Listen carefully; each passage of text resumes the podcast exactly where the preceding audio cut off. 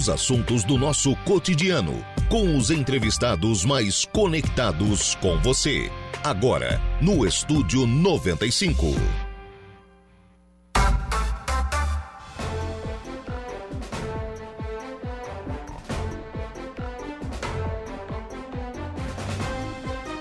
Muito bem, agora são 10 horas e 10 minutos, 10 e 10, 20 graus é a temperatura. Bom dia!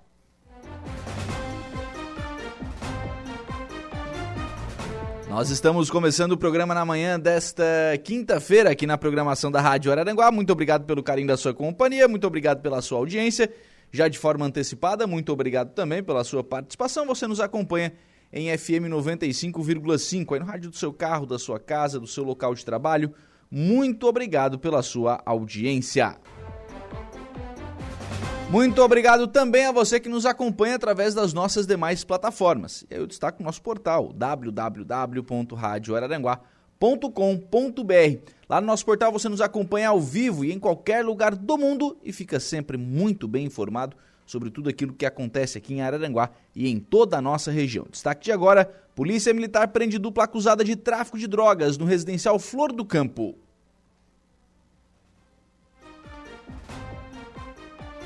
Também destaque agora lá no nosso portal Lions Clube de Araranguá lança campanha Novembro Azul.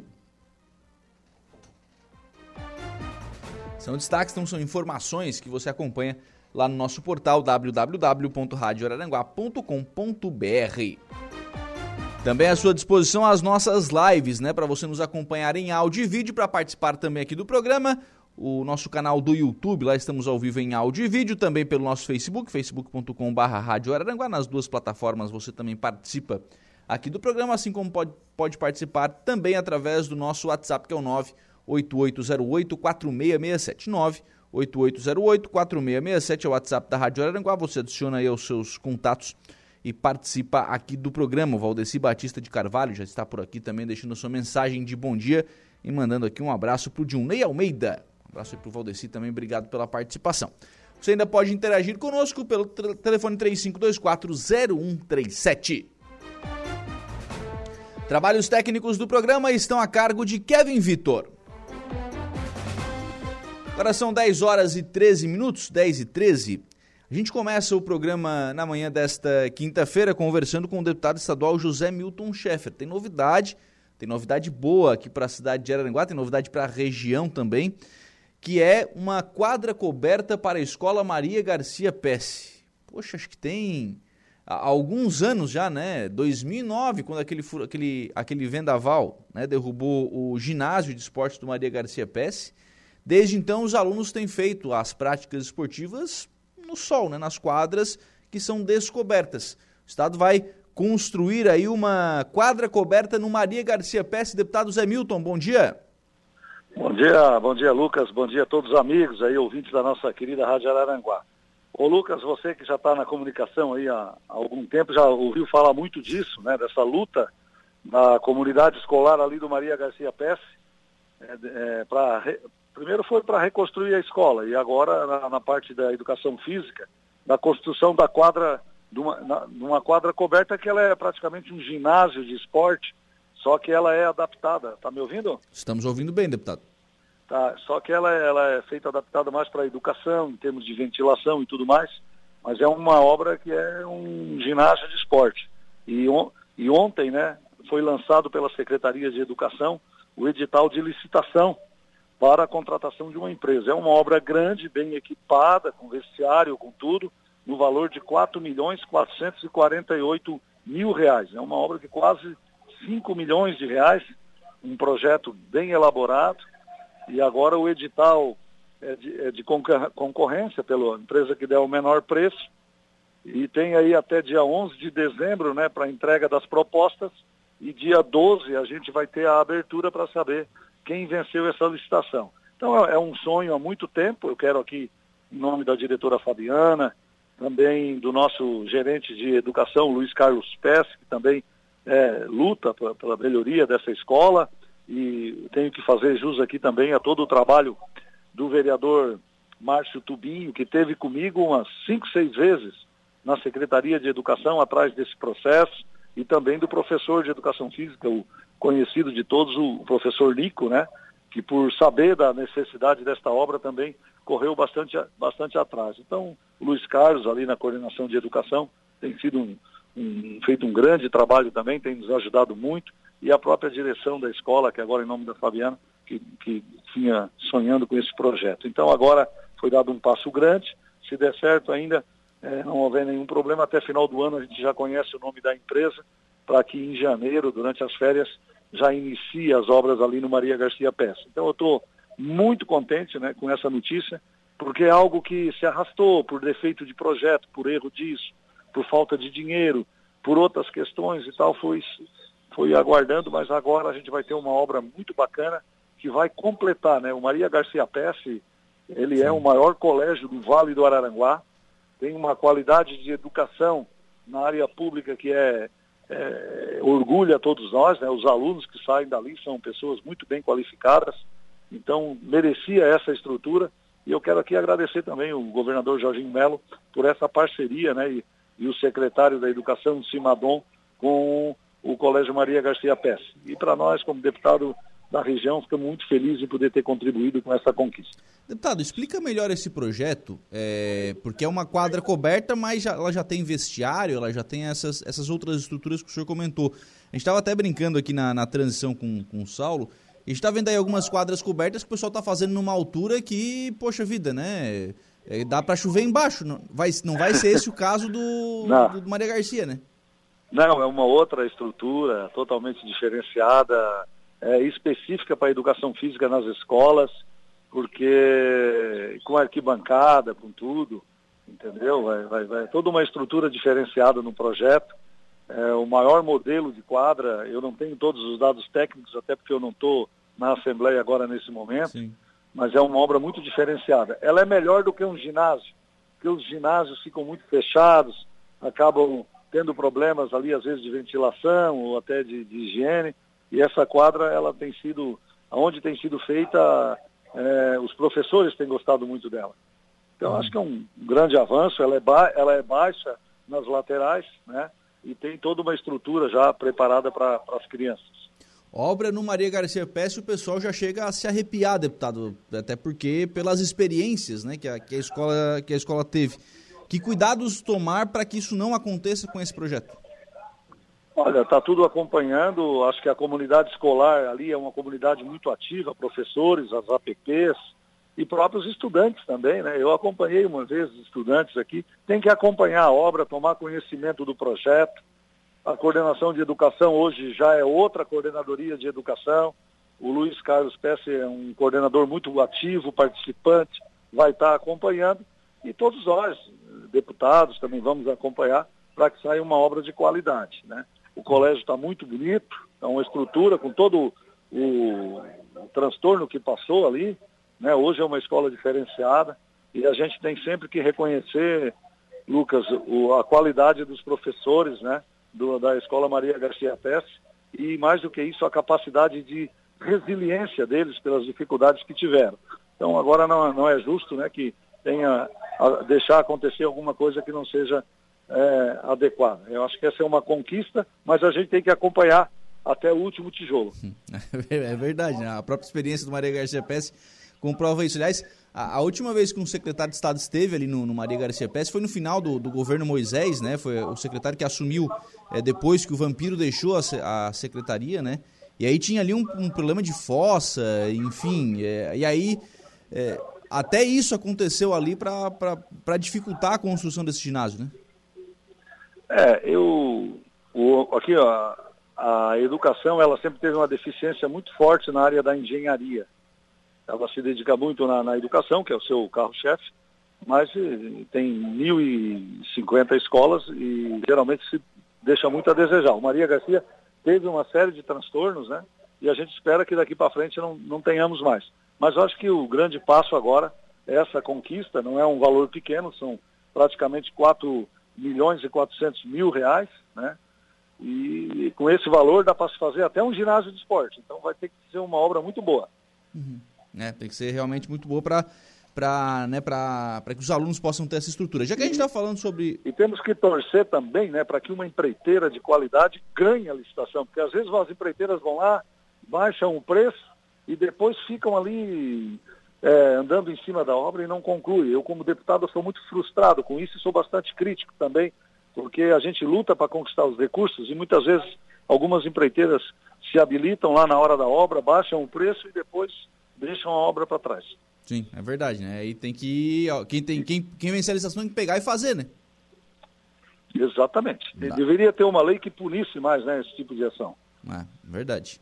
O deputado, já que a gente está falando de educação e antes a gente mudar para a SC108, né, que é outro tema que a gente tem que tratar também nessa entrevista, é, eu quero ouvi-lo também sobre a questão Teatro Célia Belisária de Souza aqui no, no centro de Araranguá, né? Foi a escola está em obras, né? Bem devagar, diga de passagem, mas, mas em obras. E tem o teatro que, enfim, foi vítima de um incêndio e que está ali ainda e não tem ainda tem projeto, mas não tem ainda uma, uma solução. O que o senhor tem conversado com a Secretaria de Educação sobre o estadual de Araranguá e sobre o Teatro Célia Belisária, deputado? Olha, nós temos acompanhado, a gente eu foquei muito na, nessa questão do, do, Maria Garcia pelo, pelo tempo né, e pela necessidade da obra também. Tenho acompanhado a questão do, do Célia Belisário, até porque é uma pena uma estrutura daquela está na situação que está. E tem, uma, tem questões de orçamento esse ano na Secretaria de Estado da Educação, porque o governo anterior deixou algumas pendências de obras em andamento, né, e eles têm dificuldades para isso. É, praticamente ficaram suspensa os novos editais de licitação, não foi só o Maria Garcia Pérez, não, desculpa, o Célia Belizari, mas também outras escolas. E eu tive uma conversa outro dia com o secretário Simadon, que envolveu aí, e as coisas estão caminhando, o processo está andando bem, e a gente espera que até final do ano a gente consiga já lançar é, o edital de licitação também da recuperação dele, para que no ano que vem a gente possa recuperá-lo junto com a escola que está sendo construída. Não podemos deixar é, o auditório é, fora, né, o Teatro Célio Belisário Ramos de fora é, de todo o conjunto de obra que está sendo feito. Mas o Estado tem dificuldade orçamentária esse ano pela troca de governo, pelas obras que estavam em andamento, e o secretário Simadon disse que está fazendo o possível para até final do ano é, tentar lançar o edital é, do Célia Belisário Ramos assim que viabilizar a questão orçamentária. Ele está baseado nisso também, é, além de algumas outras pendências que estão sendo resolvidas. E dá uma aceleradinha na obra da escola também, né? É dessas coisas que eu falo. As empresas têm que acelerar, têm que cumprir prazo. E a sociedade, ela tem que cobrar, às vezes, também da empresa. Claro que tem um monte de órgão público no Estado, Tribunal de Contas, e outros órgãos que deveriam também estar em cima das empresas, porque às vezes a gente briga por uma obra, chega na hora, vem uma empresa que vai para ali sem capital de giro, sem estrutura, acaba enrolando para tentar aditivo e a, e a sociedade é que paga essa conta. Eu ando muito chateado com essas questões, por isso que eu estou sendo até repetitivo aqui, Lucas. Sim. Deputado, é, talvez uma outra questão dessa, né? SC 108, né? A obra que começou é, e agora parou. Agora o governo está comprando o seixo rolado para a obra, deputado. É, nós, nós demos uma entrevista um tempo atrás aí na Rádio Araranguá e falamos dessa situação. É, a empresa na época fez, deu o preço, depois alegou que não podia cumprir aquele preço e que faltavam alguns materiais, e entre eles alegou que não tinha no edital seixo. E obviamente que aí o Estado ficou trancado com relação a isso, então é, já uns três meses atrás nós fomos viabilizar a questão desse material do Seixo, que era um pedido da, da empresa CETEP. Então agora, no dia de entre hoje e amanhã, o Estado está lançando um edital de licitação para comprar 3, 3 milhões e meio de Seixo entre Jacinto Machado e Praia Grande. Ele vai, a empresa vai retirar lá do Rio e colocar isso como subbase né, da rodovia. Então, acho que é um passo que estava pendente, era a última exigência feita para a empresa para retomar a obra. Eu espero que até final de, de dezembro a gente tenha toda essa questão concluída e o passo seguinte daí é a empresa não tem outro motivo a alegar, ou ela retoma ou ela vai ter que deixar a obra para a segunda colocada. A gente torce para que ela siga em frente, mas aquilo que ela pediu está sendo feito, está sendo comprado o material e alegaram que estava faltando, então esperamos que a partir daí a gente possa retomar aquela obra que liga Jacinto Machado à Praia Grande. Eu estou contente porque tivemos que vencer uma burocracia enorme para licitar essa compra de seixo, uhum. na área do licenciamento ambiental e de outras burocracias. Mas a gente venceu. Eu tenho aqui que, que registrar também o apoio do secretário Gerri e do próprio governador que se envolveu na, na, na, compra desse material, que tem interesse em ver aquela obra concluída. O governador Jorginho Melo tem sido um parceiro daquela obra também, mas uma questão burocrática aí que houve uma falha na outra licitação que foi feita e estamos corrigindo agora para ver se a partir do ano que vem a gente retoma essa obra que é um, um sonho, né, de todos nós do Vale do Araranguá. É a maior obra do estado do Vale do Araranguá, essa rodovia SC-108 que liga Praia Grande a Jacinto Machado. Então estou acompanhando junto com os prefeitos Fanica e também o prefeito Gaiola, o Adelor Emerich de Jacinto Machado, o Vanir Zanata. Estamos acompanhando de perto para que tudo possa dar certo e, a, e essa obra saia do papel. Mas é um passo que está sendo dado. Eu aproveito aqui também para chamar a atenção das empresas. É, hoje à noite ou amanhã está sendo publicado o edital, já está pronto, né? E aí terá um prazo para as empresas se habilitarem e logo em seguida é, poder retomar esta obra. Deputado, é, a gente já tinha, né? O senhor já tinha falado sobre essa possibilidade, agora, agora confirmada, né? A questão da compra do, do Seixo para a Praia 68 lá entre Jacinto e Praia Grande. E aí me fica uma questão sobre, sobre isso, porque, claro, tudo bem, se, se o Seixo não estava no projeto, a empresa tem lá o seu argumento para é, explicar a paralisação da, da obra. Mas o Seixo vai, e, e a CETEP, né, que é a empresa que está fazendo a obra, está pedindo um reequilíbrio financeiro né, por conta da, da paralisação. Com o Seixo lá, a empresa vai voltar para a obra. Isso está sendo feito de forma articulada, combinada com a, com a empresa, para que ela volte de fato para a obra, ou vai fazer, vai levar o seixo para lá, aí a empresa depois não vai voltar, e aí depois vai ter que chamar a segunda, que não sei se vai querer, vai ter que licitar de novo, é, e aí vai estar o seixo lá e de fato a obra não vai continuar. Não, a, todo a linha, eu mesmo já participei de mais de cinco reuniões com a CETEP, juntamente com a equipe do governo, para aparar essas arestas. A CETEP tem direito pela lei de recuperação da inflação, isso tudo aí está correto. Então, o, só que essa parte parou para que a gente pudesse licitar o seixo. Então, a partir do edital na rua, nós pretendemos é, nos reunirmos com a empresa CETEP, com o governo novamente, para ir tratando do restante.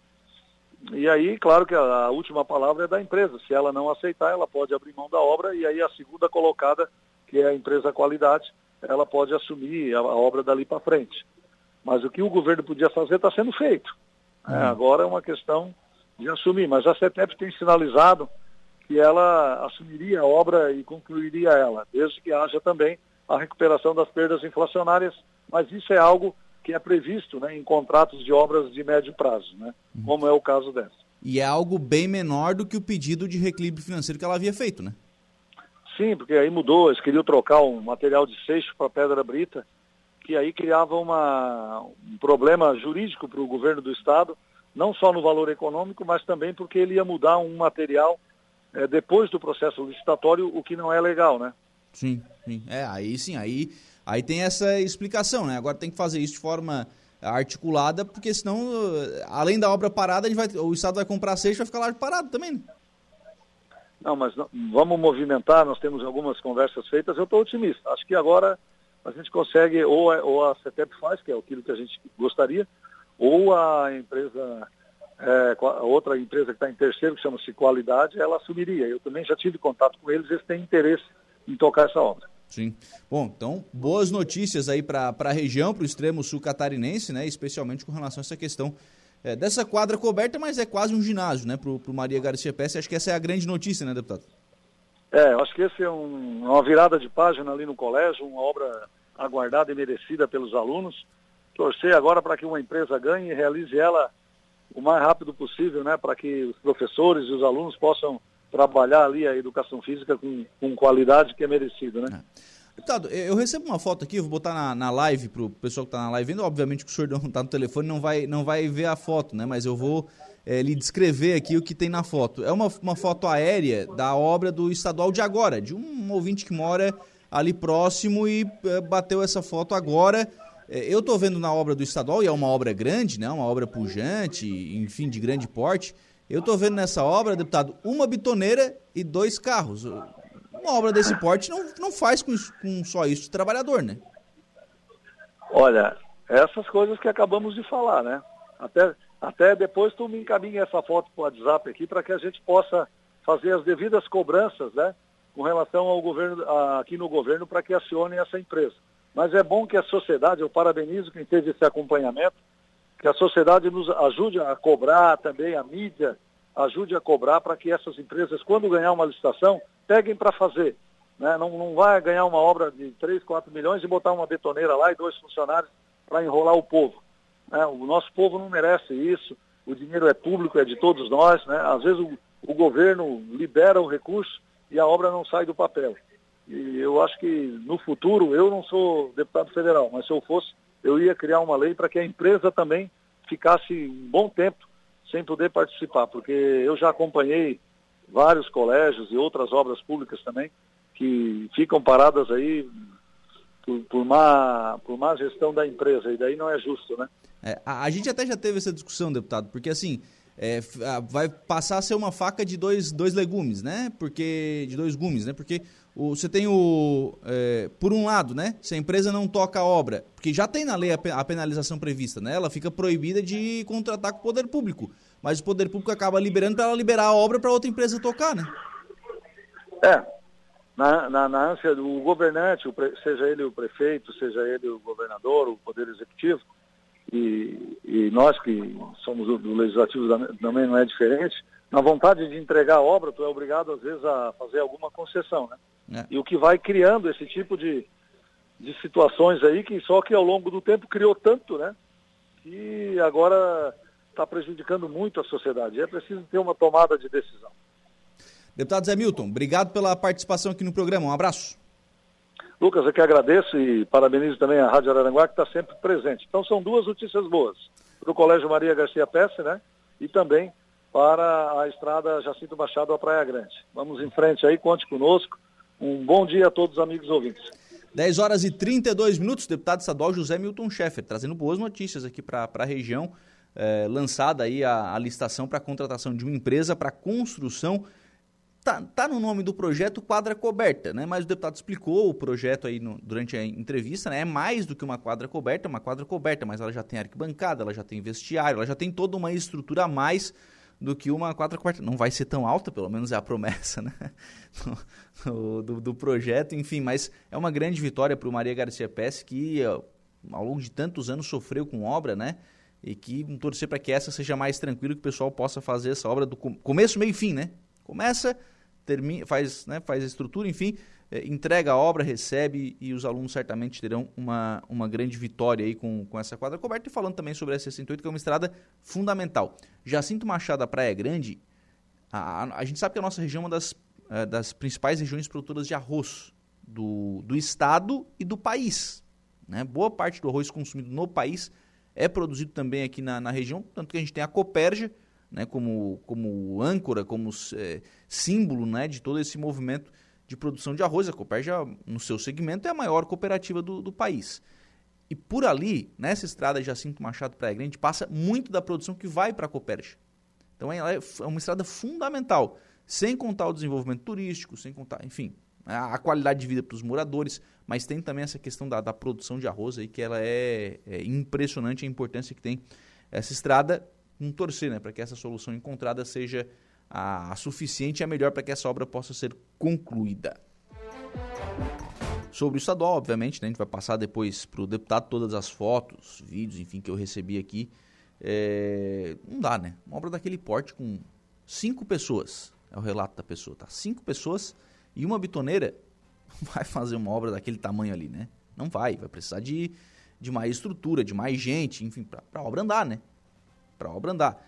Então, essas imagens serão passadas aí ao deputado para que as cobranças possam ser feitas em Florianópolis. E falando em obra pública, vamos lembrar, hoje à tarde, o deputado federal Pedro Cusá estará em Araranguá, na Universidade Federal de Santa Catarina, tratando da obra do Centro de Ciências da Saúde.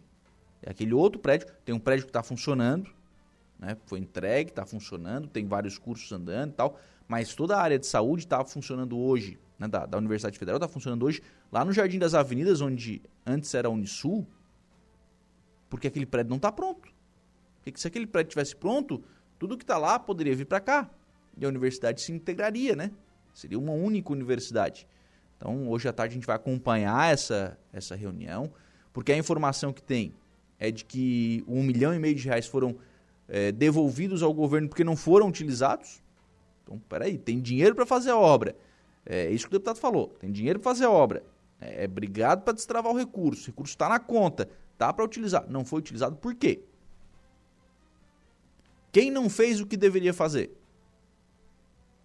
E outra, né? Quem será responsável por essa paralisação? Porque alguém precisa ser responsabilizado. Então, a gente vai acompanhar essa reunião hoje à tarde e amanhã aqui no programa, ainda hoje à tarde na conversa do dia, mas amanhã aqui no programa a gente traz em detalhes tudo que todas as pessoas, né, as autoridades que lá estiverem, eh, falarão sobre esta situação.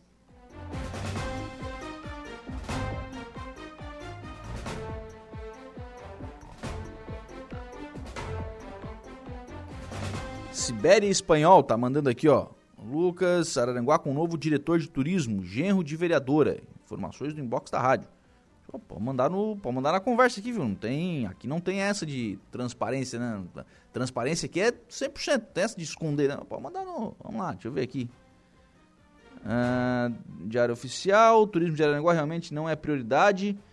É, colocaram o genro da vereadora para ser diretor de turismo, sem ser da área, formado em educação física e vai auxiliar o diretor de esportes. Realmente, essa pessoa tem olhos para o turismo, acho que só fazer umas coisas, acho que está desenvolvendo turismo. Será que os empresários da cidade estão de acordo com essa nomeação? Afinal, genro de vereador ocupar cargo não ser da área é uma demonstração de responsabilidade com o empresário do, do turismo. E aí manda aqui foto do diário. Vamos ver quem é que está aqui, decreto, tal. Diário oficial do, do município de Araranguá, decreto. Está nomeado o André Luiz Laurindo, para, para o cargo de diretor do departamento de turismo.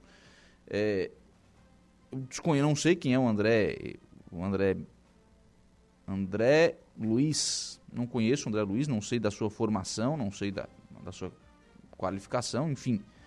É, o que eu discordo aqui da, da, da, opinião do ouvinte é de que não está sendo feito nada. Eu tenho cobrado sim muito aqui um secretário, nem um diretor, um secretário de turismo. Embora sempre tenha feito essa, essa, essa relação, né? Acho que, acho que a gente tem que ter um secretário de turismo. Acho que Araranguá tem que ter um secretário de turismo. Agora, não está sendo feito nada, não, né? Daí, tá, essa parte eu discordo. As coisas estão, algum, muitas coisas estão sendo feitas, né? As coisas estão acontecendo. É, por exemplo, a, vamos lembrar, né? Quando o prefeito César assumiu, Araranguá não estava nem no mapa do turismo brasileiro. Não estava. Não tinha contour. Hoje tem. Renan Machado é o presidente do Contur. Renan Machado é o presidente do Contur hoje. Mas já foi a Laci Felipe, agora é o Renan Machado. Está na presidência do Contur, fazendo um grande trabalho, diga-se de passagem. Um grande trabalho. É, Araranguá não tinha CAT. Não tinha centro de atendimento ao turista. Hoje tem. Hoje tem o CAT. Montado. É, é, é meu caminho de casa, né? Passo todo dia na frente do CAT. Todo dia. Tá lá o antenor, a, a, o CAT está aberto né, funcionando e tal. É, tá lá. Aí é, é, é, o centro de atendimento ao turista. Então, não tinha. Não tinha. A, a questão de, de acesso, ó, ó, a estrada que foi feita lá, no, lá na Lagoa da Serra, foi para atender turista. Então, não está sendo feito nada, discordo, discordo disso. Com relação à pessoa, quem é, enfim, eu, eu não conheço, não conheço o novo diretor de turismo, né? Vou procurar agora né, conversar com o pessoal da assessoria de empresa, convidá-lo inclusive para vir ao programa. A gente não pode julgar as pessoas é, por serem as pessoas, não.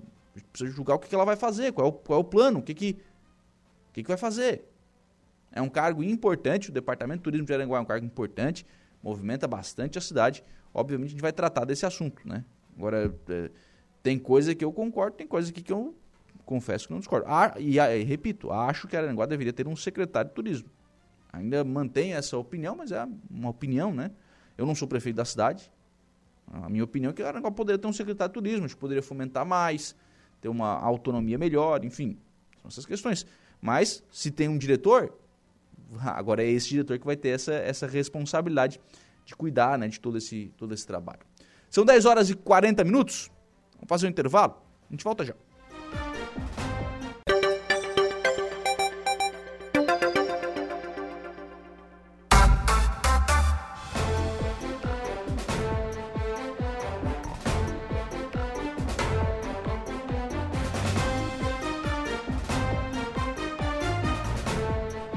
Agora são 10 horas e 53 minutos, 10 e 53. Vamos em frente com o programa na manhã desta quinta-feira aqui na programação da Rádio Araranguá, sempre em nome aqui do Angelone. No Angelone Araranguá, todo dia é dia, quem faz conta faz feira no Angelone e não escolhe o dia, porque lá todo dia é dia. Quem economiza para valer passa no açougue do Angelone. E sem escolher o dia, porque na feira, no açougue, em todos os corredores, você encontra sempre o melhor preço na gôndola e as ofertas mais imbatíveis da região. Baixe o aplicativo e abasteça.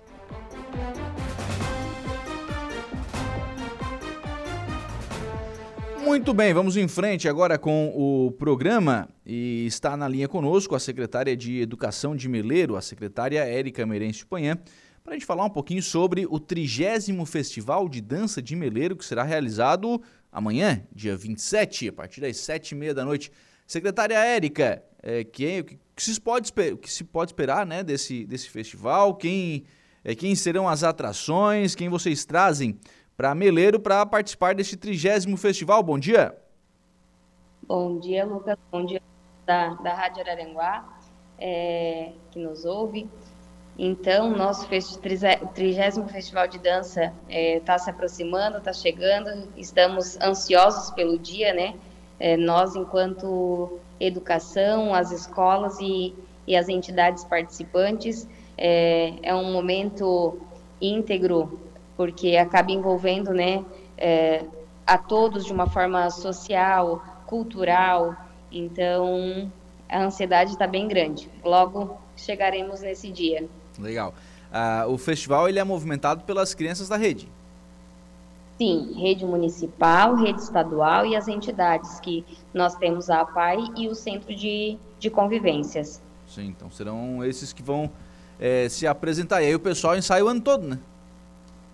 É, é, na verdade, no início do ano a gente já tem definido né, a, data que vai ocorrer, então os professores já vêm trabalhando dentro das unidades escolares e então, quando se aproxima aí com três meses, é, mais ou menos, é, forma-se então o grupo que, que vai estar se apresentando e aí se intensifica esse trabalho de, de ensaio, de é, as roupas, né, que são uhum. confeccionadas ou que são compradas, então aí nesse período acaba se intensificando ainda mais. Legal.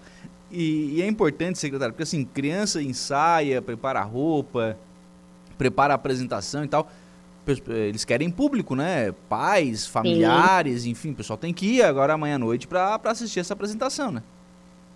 Sim, é, é vir prestigiar, eles contam muito com isso, até porque é, como acaba atendendo as crianças de todas as, as idades, por exemplo, é, em uma escola em que nós temos Fundamental 1 e Fundamental 2, que vai do primeiro ao nono ano, é, pode ser que pegue crianças do primeiro ano, pegue crianças do quarto, do quinto, do nono, então são faixa etárias diferentes, então acaba indo que as turmas em si para prestigiar os colegas e aí, consequentemente, vai as famílias também e que a gente acaba tendo um público muito bom lá no ginásio de esportes onde acontece o festival de dança. Ah, ginásio, ginásio lotado, né, para assistir a criançada fazer a sua, a sua apresentação. A senhora já deu uma olhadinha nos ensaios, não? Como é que tá o pessoal? Não, então, é, alguma coisa é, sobre os temas né, que a gente tem.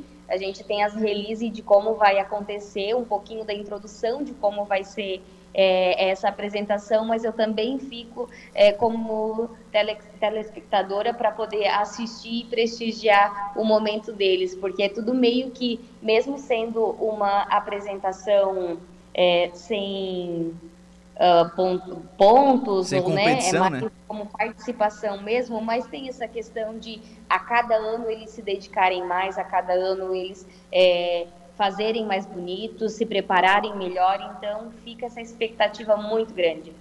E importância também, né, secretária, de, de investimento em arte e cultura, né, de, de repassar esse tipo de, de oportunidade, porque, claro, vai ter lá a criança que vai gostar de jogar bola, vai ter a criança que vai gostar de matemática, mas vai ter a criança que vai gostar de arte e cultura também, né? Sim, com certeza. aqui vai muito além da, da parte pedagógica da unidade escolar, porque envolve muito a cultura e, e, quantos talentos de repente né, não se não se espelham e não se encontram nesse meio que é um, é um período curto de, de ensaios, enfim, é, mas que muitas das crianças podem estar se encontrando nesse meio. É uma alternativa deles também se autorrealizarem e seguirem futuramente num caminho que eles gostem ou que eles consigam né, uh, melhor se encontrar futuramente. É, é legal. E trigésima edição é um festival já é consolidado na cidade, né? Se não fizer, dá, dá briga, né? É verdade. É, tivemos alguns anos assim que não, não se teve a edição, né? Principalmente na época da pandemia, algum outro ano específico. Mas assim, é, eu frente à pasta hoje da educação me sinto muito honrada porque lá aos meus oito anos de idade eu participei do festival de dança. Então assim, eu, eu me recordo muito bem que, que era um momento ímpar na escola, que a participação é conjunta de todos, direção, professor, aluno, pais. Então, assim, e eu observo que hoje isso na escola ainda acontece, né? É, é pego junto para poder fazer essa realização. Então, é muito legal, é muito gratificante e que a gente possa seguir com, com o Festival de Dança tendo inúmeras edições aí pela frente, sem, sem parar. Legal. É, só reforçando, então, amanhã, onde é que realiza, horário, é, que hora que o então, pessoal chegar, é... como é que vai funcionar? Sim, em nome do prefeito Éder Matos e em frente à pasta da educação, convido a todos os, os munícipes e quem também não é munícipes, né, dos nossos, uh, das nossas cidades vizinhas, para virem prestigiar o 30 Festival de Dança é, Mário de Andrade, que é promovido aqui pela, pela administração municipal. Ela vai acontecer no ginásio de esporte Devar Pellegrini, que é bem próximo aqui ao Pavilhão do Arroz, a partir das 19h30, amanhã, dia 27 de outubro.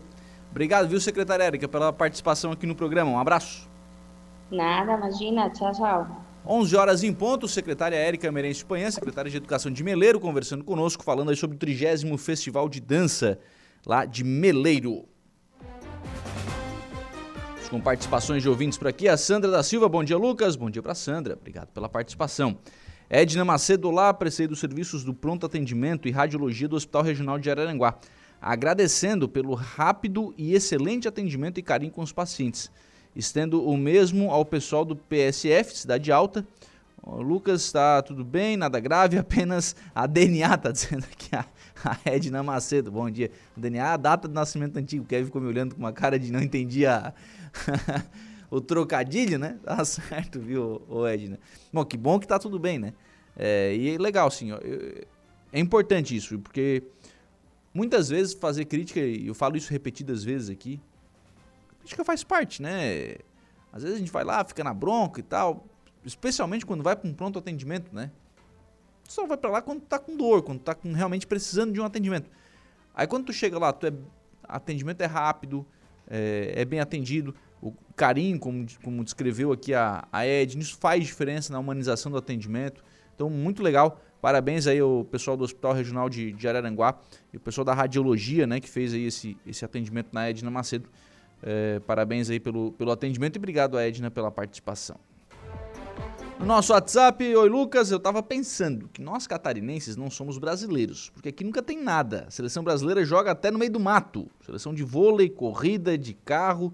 Santa Catarina nunca tem nada. Eu acho que temos fora do Brasil. A dona Terezinha tá deixando a sua mensagem aqui pelo WhatsApp da Rádio Araranguá. Uh, concordo em partes aqui com a dona Terezinha.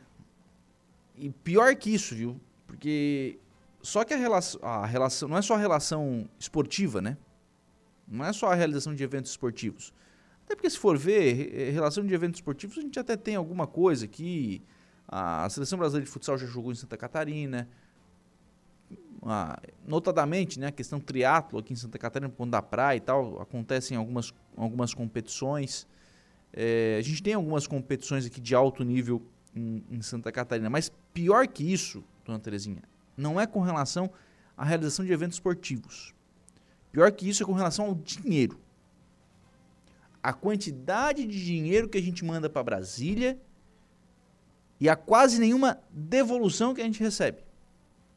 A gente manda muito mais dinheiro do que a gente recebe de retorno. A gente paga muita coisa que a gente não usa. Muita que a gente não usa e muita que a gente não tem para usar. Pô, a gente paga PVA e a estrada está pedagiada. A gente paga é, entre os impostos, né? enfim, A gente paga vários impostos e tem serviço que não funciona. E tem serviço que não funciona. Então, muitas das coisas precisam melhorar do ponto de vista do, do retorno do, da, do, daquilo que a gente paga de, de, de imposto. O caso da Receita Federal agora. Olha o caso da Receita Federal. A gente paga imposto, paga bastante, e vão fechar a Receita em Araranguá? Eu já falei, eu acho que vão fechar mesmo. Não vejo. O pessoal está conversando, está tentando, tá há uma grande e ruidosa movimentação contrária ao fechamento da Receita Federal. Mas está aí, está posto. Está publicado em hoje, hoje, hoje, dia 26, às 11 horas e 4 minutos. 26 de outubro, às 11 h 04 tem um decreto, uma portaria, aliás, publicando a suspensão do atendimento em 31 de dezembro. Ou vão rever essa portaria, ou vai fechar dia 31 de dezembro a Receita Federal em Aranguá. Então acho que isso é muito pior do que até a, a relação com, com, os eventos esportivos, né? A seleção brasileira, a de futebol, pelo menos, não, né? Não tem nem sido tão seleção, tão seleção assim, né? Nem sei se é bom vir também. Às vezes deixar lá é até, até melhor, né? 11 e 4, nós vamos agora ao Notícia da Hora com o Igor Klaus. Qual será o seu destaque, Igor, do Notícia da Hora? Voltamos com a notícia, Lucas, que Caixa paga novo Bolsa Família a beneficiários com o NIS de final 7. Notícia da hora. Oferecimento Giasse Supermercados, Laboratório Bioanálises, Rodrigues Ótica e Joalheria, Mercosul Toyota, Bistrô do Morro dos Conventos, Plano de Saúde São José. E Camilo Motos. A Caixa Econômica Federal paga hoje a parcela de outubro do Bolsa Família aos beneficiários com o número de inscrição social NIS de final 7. Neste mês, o benefício terá um adicional para mães de bebês de até 6 meses de idade. Chamado de benefício variável familiar Nutris, o adicional corresponde a seis parcelas de 50 reais para garantir a alimentação da criança. Com o novo acréscimo, que destinará 14 milhões de reais a 287 mil mães neste mês, o Ministério do Desenvolvimento e Assistência Social, Família e Combate à Fome informa que está concluída a implementação do novo Bolsa Família. O valor mínimo corresponde a 600 reais, mas com o um novo adicional, o valor médio do benefício sobe para R$ 688,97. Segundo o Ministério do Desenvolvimento e Assistência Social, neste mês, o programa de transferência de renda do governo federal alcançará 21,45 milhões de famílias, com gastos de 14,67 bilhões de reais. Eu sou Igor Claus e este foi o Notícia da Hora.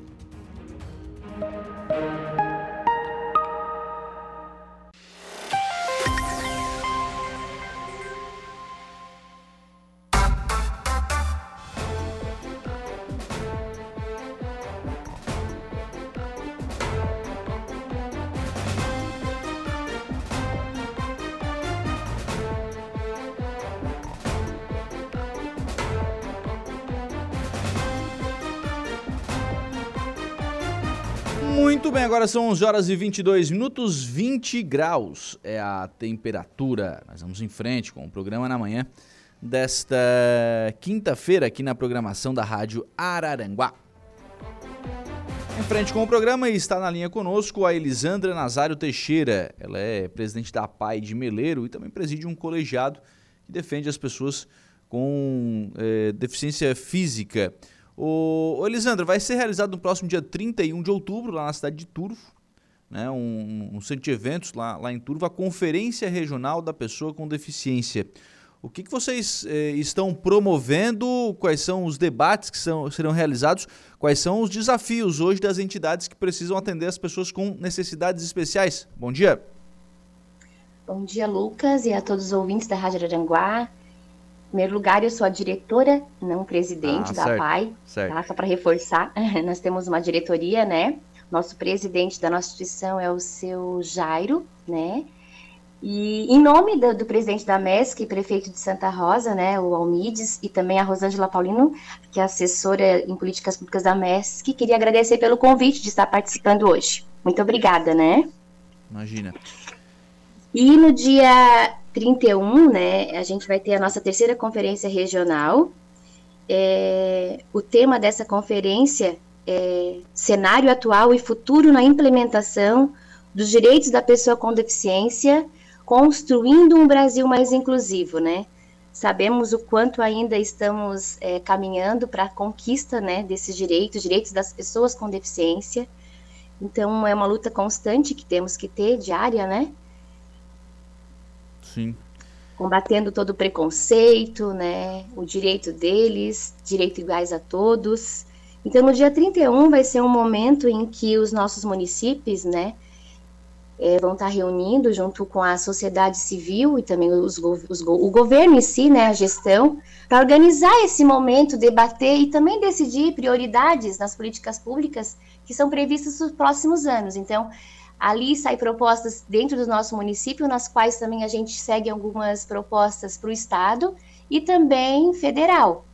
Né? Então, esse é o primeiro momento no qual em março a gente tem daí depois também a conferência estadual e depois vai ser marcada a data da conferência nacional.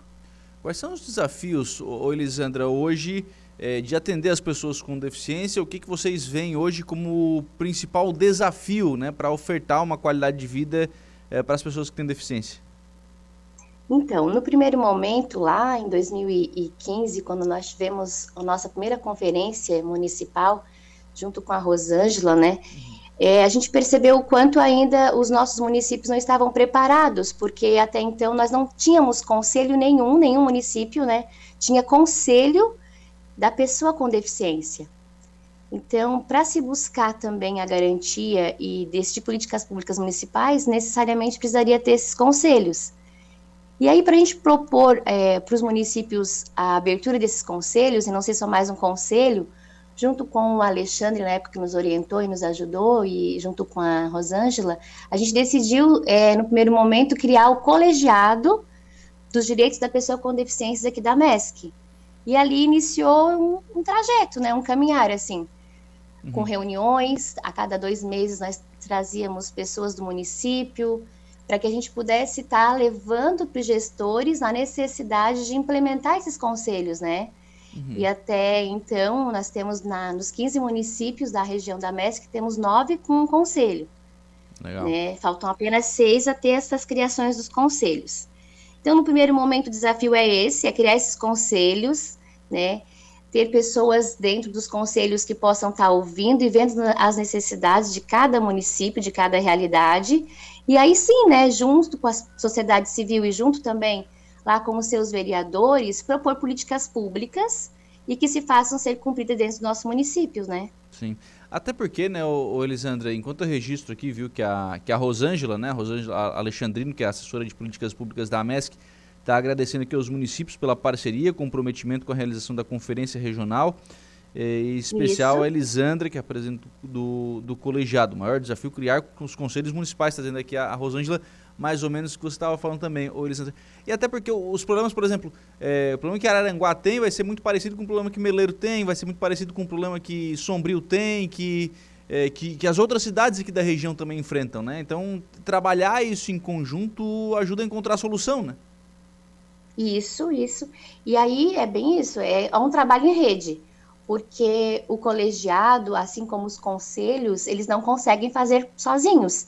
Nós temos que ter representantes de todas as secretarias, uhum. né, civil, é, de obras, educação, saúde, assistência social. Então, é em parceria. E nada melhor do que a gente que está por dentro de tudo isso fazer parte e buscar atender essas pessoas, porque todos nós é, precisamos um dia, ou iremos precisar, ou alguém da nossa família precisa. Então, esse olhar e se pôr no lugar é o que realmente precisa, a empatia, para assim desenvolver políticas que realmente sejam eficazes no nosso dia a dia, da nossa vida, né? Sim, com certeza. Ô, ô, Elisandra, é, eu não sei se é uma questão mais das APAES ou se outras entidades que acabam também trabalhando com as pessoas com deficiência têm essa, essa dificuldade que é a questão da, da longa permanência, né? Da, da, da, pessoa que acaba tendo uma idade mais avançada, mas que ainda acaba precisando de uma, de uma assistência. É, vamos lá, as coisas evoluíram, né? Hoje a, a expectativa de vida, inclusive, ela aumentou, inclusive para as pessoas com deficiência. Como é que vocês estão lidando com isso? Por exemplo, na, na Pai de Meleiro, vocês têm alguém que tem já uma idade avançada e que a família já não está mais, às vezes, tão presente para cuidar dessa pessoa? Como é que vocês lidam com essas situações? Então, isso é, é uma das, uma das conversas que a gente tem tido, os debates. Por quê? Porque muitas famílias hoje, e, a, e alunos, ou até mesmo pessoas com deficiência, seja ela intelectual ou qualquer outra, né? Com uma certa idade, muitas vezes já não tem mais o pai, não tem mais a mãe, precisa ser cuidado por um irmão, por um cunhado, às vezes até alguém próximo da família. Então, uma das questões também que a gente tem levantado, e uma das coisas que a gente levantou dentro do nosso colegiado, né, lá atrás, que depois da pandemia acabou dando uma, uma na verdade, a gente acabou amornando, né, esfriando, e, e, precisamos buscar novamente as alternativas. Uma das coisas que foi vista, assim, é onde, onde ficar essa pessoa, em que espaço para dar melhor qualidade de vida. Então, hoje as APAES têm para cuidar da pessoa com deficiência intelectual, mais uma pessoa, como você falou, com uma certa idade que tem uma deficiência e que precisa. Onde vai estar? Em que espaço para que garanta a qualidade de vida para ela, onde ela seja bem assistida? Então são esses debates que a gente precisa fazer dentro dessas conferências. Uhum. Eu lembro. Teve e buscar uma, propostas, né? Teve uma iniciativa na Santa Rosa, se não me falha a memória, de, um, de uma casa que seria uma, uma espécie de, de casa de acolhimento. Isso chegou a evoluir? Então, a residência inclusiva, né? Isso. Está, né, está sendo em busca de recursos, a gente até já, já conseguiu recursos para a construção, mas não, não é uma coisa muito simples, né? Uhum. Demanda, demanda busca de muitas outras coisas, né? E então essa residência inclusiva, ela é para atender a pessoa com deficiência, né? Uhum. É, a pessoa com deficiência, na verdade, buscando a pessoa com deficiência intelectual. Sim. Então é, é um público que, que, é, que a gente também busca atender, porque realmente, o que, que acontece?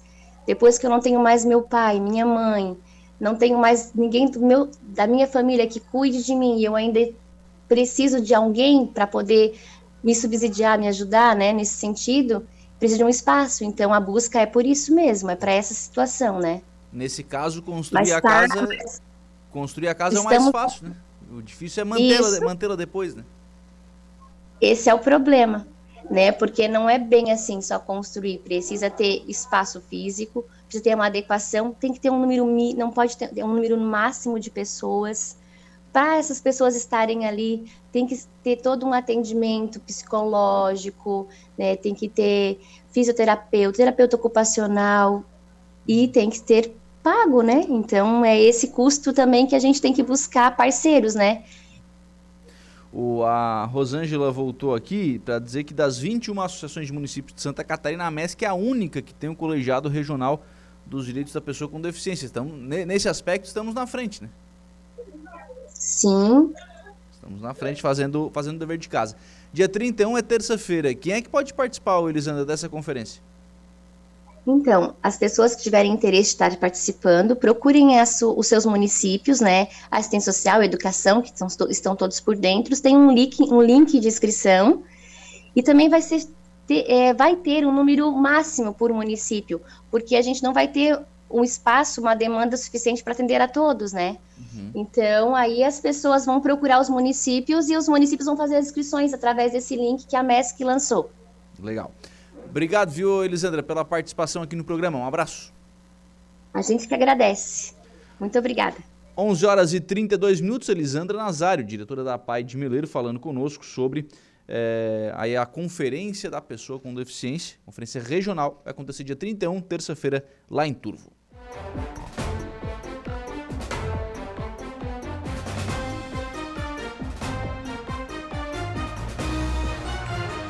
Pastor Valdir, aqui da, da Igreja Quadrangular do bairro Matual, está dizendo que tem umas 200 peças de roupas usadas, seminovas, na igreja para doação para a Cruz Vermelha. Se alguém tiver o contato aí do pessoal da, da Cruz Vermelha, viu? Pode entrar em contato aí com o pastor Valdir pelo telefone. A gente vai procurar, viu, o pastor Valdir? Aqui o pessoal da Cruz Vermelha para fazer aí essa. Né, para pedir o pessoal entrar em contato aí com, com o senhor aí na, na igreja quadrangular lá do bairro Mato Alto sobre a questão da conferência, a Rosângela Alexandrino disse que é preciso urgente do apoio do governo federal e do governo estadual para que os municípios possam atender as pessoas com deficiência.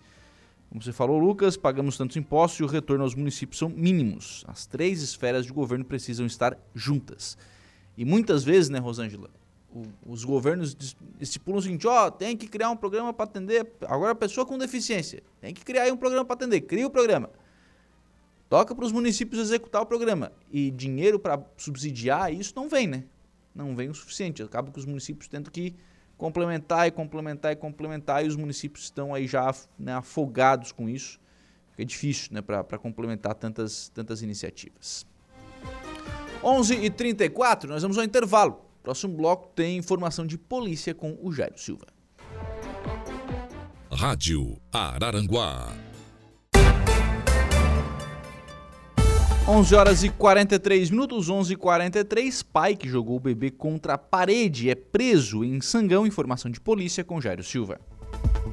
Um homem de 50 anos, condenado por ter matado o próprio filho, foi preso em Sangão, aqui no sul do estado. O acusado estava morando na cidade onde o mandado de prisão foi cumprido. De acordo com a Polícia Civil, ele foi condenado a 26 anos de prisão pelo crime de homicídio praticado em Criciúma no ano de 2011. Na época, o acusado teria jogado o próprio filho, de apenas dois meses, contra a parede da casa, após se estressar com o choro excessivo do bebê. O réu, durante oitiva perante a autoridade policial, declarou que por volta de 11 horas da manhã pegou a criança para trocar a fralda e ela começou a chorar muito.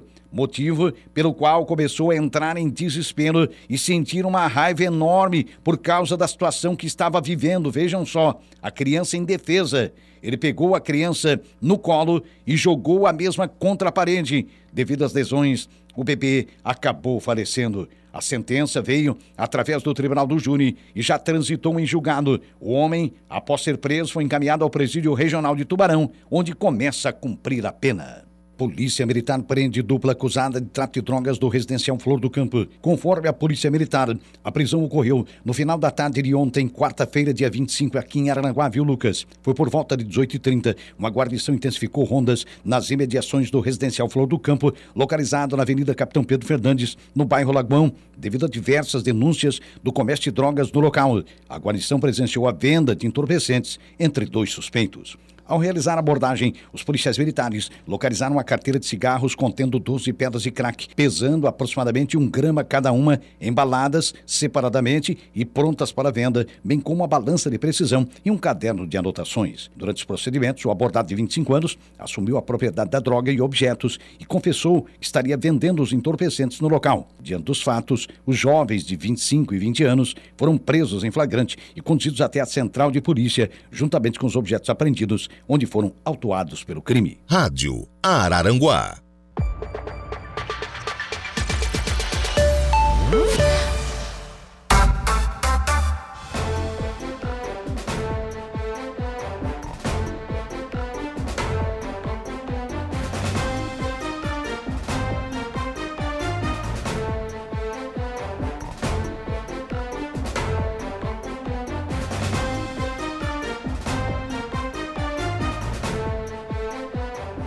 Bem, são 11 horas e 49 minutos, 11 e 49, 20 graus é a temperatura. Nós vamos em frente com o programa na manhã desta quinta-feira aqui na programação da Rádio Araranguá. Em frente com o programa, sempre em nome aqui do Angelone. Aplicativo do Angelone é um novo jeito para você encher o carrinho. É bem simples, viu? Baixa o aplicativo aí no seu celular, se cadastre e acesse o canal Promoções. Aí você ativa as ofertas que são exclusivas da sua preferência e pronto! Faça suas compras na loja, identifique-se no caixa e ganhe seus descontos. Toda semana são novas ofertas aplicativo do Angelone. Baixe, ative e economize. Ofertas que você encontra hoje no Angelone Araranguá. A senhor paleta bovina Best Beef, peça 25,90 kg. Filé de coxa sobre coxa nat congelado pacote 1 kg 12,90. Ovo vermelho Marutani grande King Jumbo Selênio ômega 3 com 10 unidades 7,99 são ofertas que você encontra no Angelone Araranguá.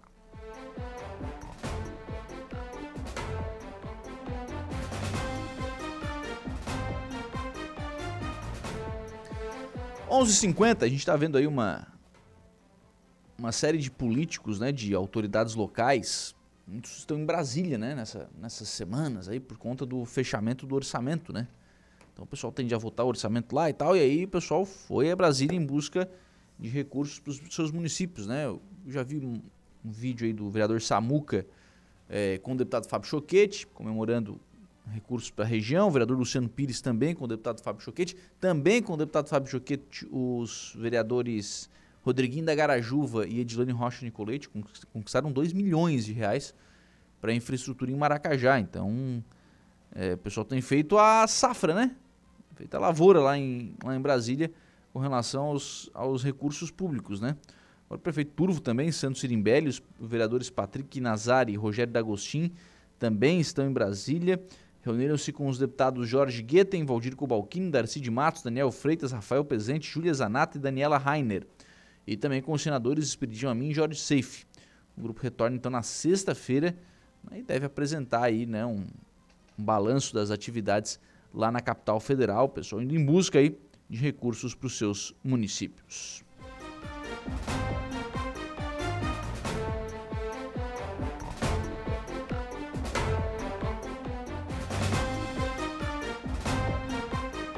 Prefeitura de Maracajá, por meio do Departamento Municipal de Saúde, está promovendo o dia D da campanha Outubro Rosa para facilitar o atendimento das mulheres que não podem comparecer aos SEMASAS. Durante a semana, devido a compromisso de trabalho o cotidiano, o evento ocorrerá no sábado, dia 28 de outubro. Então, próximo sábado, das 8 às 5 horas, o SEMASA estará aberto sem fechar ao meio-dia. Durante o dia D, várias ações e exames de saúde serão oferecidos gratuitamente, com foco sempre na prevenção e no diagnóstico precoce de doenças, especialmente o câncer de mama e o câncer de colo de útero, né? Os serviços incluem testes rápidos de HIV, sífilis, hepatite B e C, exame preventivo, exame clínico de mamas e encaminhamento para realização de mamografias para mulheres a partir de 40 anos. Todos os exames lá no SEMASA são gratuitos. E salientando também que o exame preventivo é indicado a todas as mulheres que já iniciaram a vida sexual e para fazer não pode ter tido relações sexuais nas últimas 24 horas que antecedem a consulta. A diretora do Departamento de Saúde, a Michele Gonçalves, enfatiza a importância da prevenção e destaca que o câncer diagnosticado precocemente tem uma chance de cura de 95%. Portanto, é crucial que as mulheres busquem atendimento e realizem os exames preventivos regularmente. Então, sábado, dia 28, dia D, lá em Maracajá, do Outubro Rosa, né? As mulheres aí são convidadas, convocadas, aliás, a participarem do dia D do Outubro Rosa lá em Maracajá. 11h53, assim nós fechamos o programa na manhã desta quinta-feira, agradecendo sempre por aqui o carinho da sua companhia, da sua audiência e da sua participação, e reforçando o convite, né? Para nosso novo encontro marcado às 18h30 em 95.5 FM, durante a conversa do dia Bom dia.